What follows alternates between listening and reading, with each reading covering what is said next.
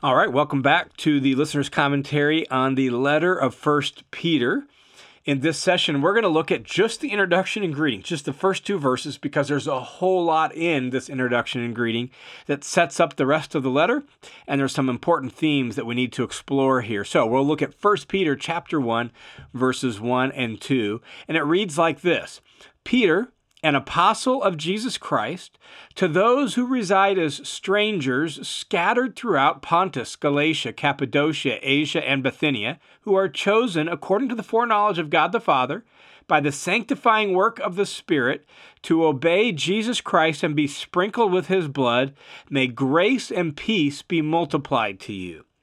This is the way Peter opens his letter here, and it follows the standard way letters began in the Greco Roman Empire of Peter's day, but it also expands it.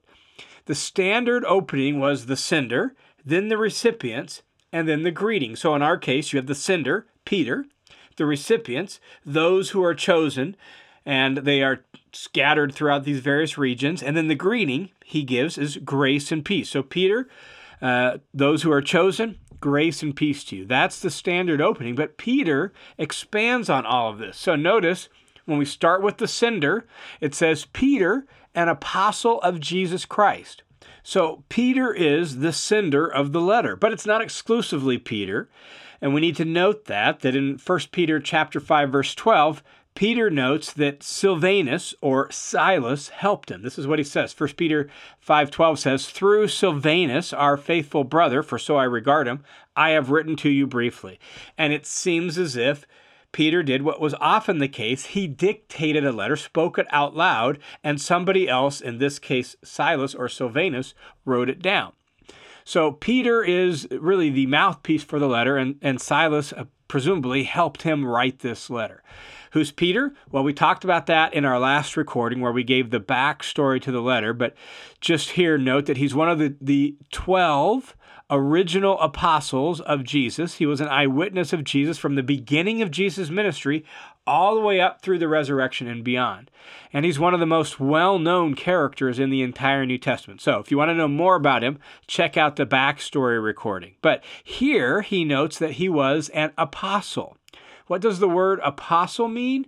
Well, it means one sent, and that is one commissioned and sent as an official representative of somebody and sent with their authority. Sometimes when we're reading the Bible, especially when we're reading the Gospels, Matthew, Mark, Luke, or John, we can mistakenly think that the word apostle is equivalent to disciple. So the 12 apostles, the 12 disciples, one and the same. But we read the Gospels and, and think, oh, so there's 12 disciples. And all of a sudden, well, no, there's a whole lot more disciples than that. And that's because the word apostle and disciple aren't the same thing.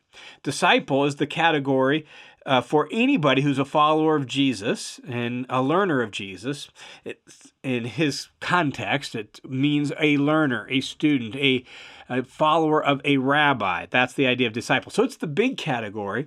And then the apostles is sort of like the specific subcategory. So there are lots of disciples. And then out of that big category of disciples, there were 12 that were chosen to be apostles Peter is one of the original 12 apostles.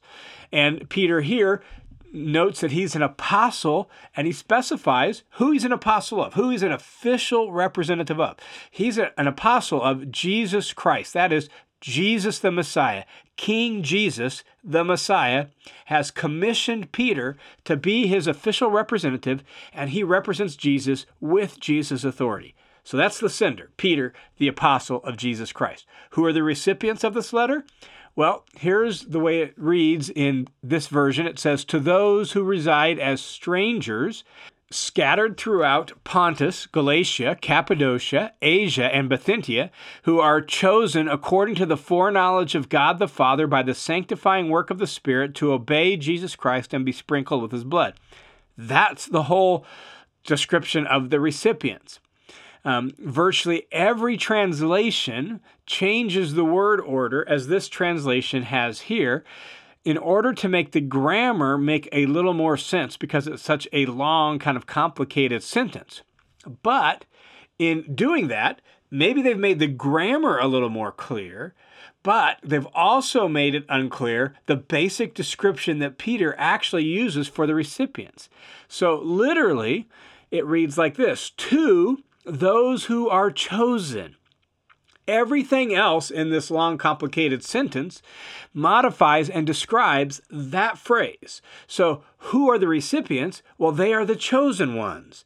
Um, Peter is writing this letter to a very specific group of people that he refers to as the, those who are chosen, the chosen ones. And this designation as the chosen people reflects Peter's Jewish background. Uh, the Old Testament uses this same phrase for Israel multiple times, right? Under the Old Covenant, the nation of Israel were God's chosen people. And you can see that all throughout Deuteronomy and even in the Psalms and through the prophets, right? So, under the Old Covenant, God's chosen people were found in Israel and in the Torah, in the law. But now that Christ has come, that situation has changed. Now, God's people are now found in Christ. So those in Christ are now the chosen ones or the elect. The word is the same word in Greek. And so that's who Peter writes this letter to. So the basic description here are the chosen ones, the elect. And they are further described as strangers. And this particular Greek word, Peter's going to use this word and synonyms of this word at several points throughout this letter to express this concept uh, that followers of Jesus are foreigners in their own land. They are foreigners living in the city that they maybe grew up in where they they didn't used to be foreigners, but now because they put their faith in Jesus, they're like outsiders, foreigners living in their own land. You could think, for example, from the Old Testament of Abraham living as a nomad, a wandering Aramean, as the phrase goes in the Old Testament, in the promised land. That God had promised Abraham this land that was going to be his family land, and yet he never owned a square foot of it. He is a foreigner in the land of promise. Or you could think of the Jews, for example, living as exiles in Babylon. They were out of place. They lived there for decades, but it really wasn't their homeland. And there's an out of placeness about uh, who you are and where you live, sort of a cultural misfitness, if you will. Well, that's one of the major themes of 1 Peter, and Peter introduces that here by describing them as the chosen ones who are strangers. In fact, that word is sometimes translated sojourners. That is like nomads, like people who are pilgrims and not settlers. They they know that they are living in a foreign country as kind of resident aliens, outsiders. They, they are foreigners in their own land. And so this particular word describes staying for a while in a strange place, a place where you don't really belong. Now, we'll talk more about this idea when it shows up later in the letter, but it's important to not hear staying for a short time on earth and someday you'll leave it. That's not what Peter has in mind. Um, they are not strangers on earth per se. No, Peter will tell us in his second letter that we're actually meant for earth, that that's why there will be a new earth. But this current earth is fallen and its cultures and systems and ways of being and doing life are broken and wrong. And it's that that causes this out of placeness we don't fit in with the values and the beliefs and some of the culture of the very city that we're living in. And so now we're like foreigners in our own land because we are a kingdom of God's people, and thus we're strangers because we're chosen as God's people. All right, so that's an important little qualification on this idea of sojourning or being strangers or being foreigners. We are strangers not because we're meant to live in heaven, but because we're living on a fallen earth that God has not completely restored and renewed yet. Now, when it comes to the original recipients of the letter, um, who are strangers, where do these chosen ones and foreigners live? Well, Peter tells us they are scattered throughout Pontus, Galatia, Cappadocia, Asia, and Bithynia. And these are all Roman provinces in what was then Asia Minor and what is now modern day Turkey. In fact, these provinces covered a good chunk of modern day Turkey. Uh, and so, if you get out a map, you can find out where each of these regions are. If you just Google Asia Minor in the first century, you could begin to get an idea of where these places are. So, you could see exactly how big of a region we're talking about. That's where they're scattered all throughout these regions. So, we're talking about uh, lots of cities and lots of churches through a very large geographical region that Peter is writing to. How are they chosen? Uh, well, the phrases that in verse 2 further describe chosen and they connect it to the work of the triune God. God the Father, God the Son, and God the Spirit are all involved in this choosing. So, how are they chosen? How are we chosen? Well, Peter says first, according to the foreknowledge of God the Father. So, God the Father played a role in our choosing by virtue of his foreknowledge. That is, he planned it this way. He knew ahead of time what he would do, and he knew that in doing that, he would form all these people together as one new family in the Messiah in Christ. In another context, he even mentions that he knew those who would be saved, where this word foreknowledge is used in Romans chapter 8. Now, we need to make sure we don't see this as like causative. Uh, this word is used even of human foreknowledge, which clearly isn't causative. It's not that because you know something ahead of time, you caused it to happen. The emphasis is on that he knew ahead of time what would happen and how he would execute his plan. Uh, and so the real emphasis here is on that they belong to God, and that's the way God wanted it to be. God planned it this way that in Christ they would be his people. So they are chosen according to the foreknowledge of God the Father by the sanctifying work of the Spirit. So God the Spirit had a role to play in choosing them as well. So, what does it mean that they are chosen by the sanctifying work of the Spirit? Well, specifically, they are set apart uh, as God's holy people by the work of the Spirit who has now come to live in them and work among them. The word sanctifying comes from the same root word as the word holy, which will actually be another important theme in 1 Peter. And the basic idea of Holiness is to be set apart or distinct or different. And this word sanctify is actually can be used in the New Testament in two different ways. It could be used to describe the process of becoming holy, the process by which we become more and more like Jesus. And Peter will actually use it this way later in chapter 1. This is sometimes referred to as practical holiness or practical sanctification. The other way this word sanctify is used is for the idea of being set apart or consecrated or dedicated to God. This is sometimes called positional sanctification. It means that we are set apart for His use and for His purposes as His people. It could actually be used that way for, for example, for instruments in the temple or the tabernacle in the Old Testament. They were sanctified, not in the sense that they became morally holy, but they were consecrated for God's use for God's holy purposes. And that's the sense we have here.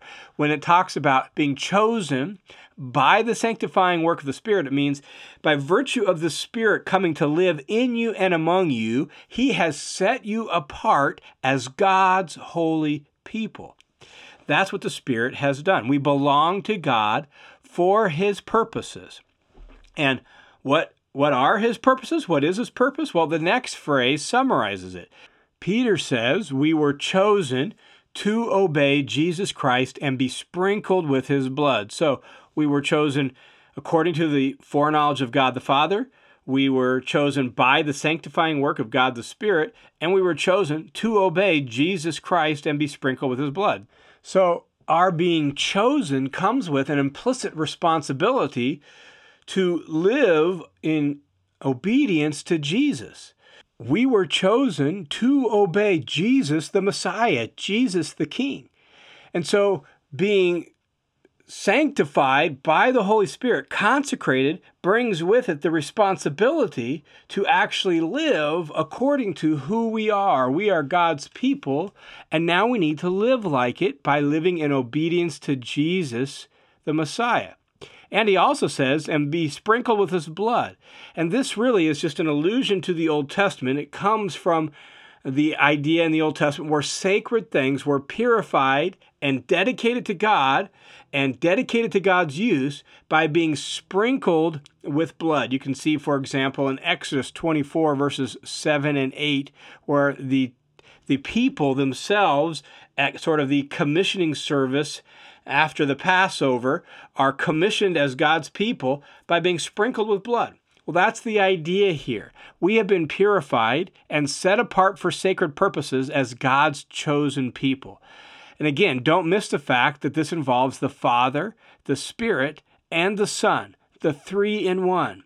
In fact, it's passages like this that led the early church to state what we now call the doctrine of the Trinity, because these three persons all act together as one in the work of salvation, and thus one God in three persons Father, Spirit, Son.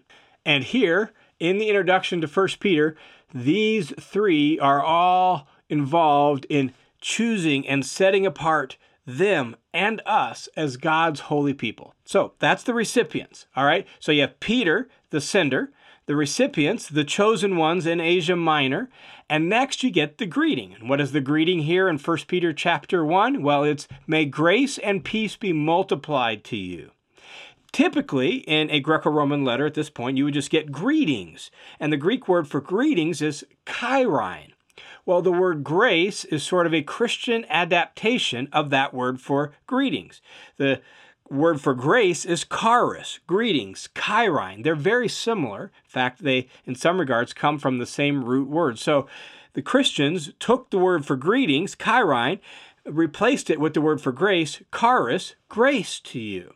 And then you have, may grace and peace be multiplied to you. Well, the standard Jewish greeting was shalom, which is often translated peace. So may grace and peace be multiplied to you. Now, both here expressed almost as a prayer, may God's grace and God's shalom be multiplied to you abundantly. And that's how Peter opens his letter. Now, this is just the intro and the greeting, but it's jam packed with key themes that Peter will develop as he goes along. And as we study this letter, what we need to be sure of from the very outset is how we think about ourselves as followers of Jesus. Whether we call ourselves Christians, whether we call ourselves disciples or followers of Jesus or the church, what we need to think of uh, is as ourselves as God's chosen people. That's who we are. And we are distinct and different from the world around us. We're meant to be distinct and different from the world around us. We feel out of place because we are out of place. We belong to a different realm, a different kingdom, and that kingdom has different values, different aims, different ways of being, and ways of doing life. So our identity isn't first, I'm an American or I'm a I'm British, or I'm Australian, or I'm South African, or I'm Filipino, or whatever it is, our identity is first and foremost I'm part of God's kingdom. I'm part of God's chosen people, and I am set apart for Him and His purposes to obey His Son, Jesus Christ.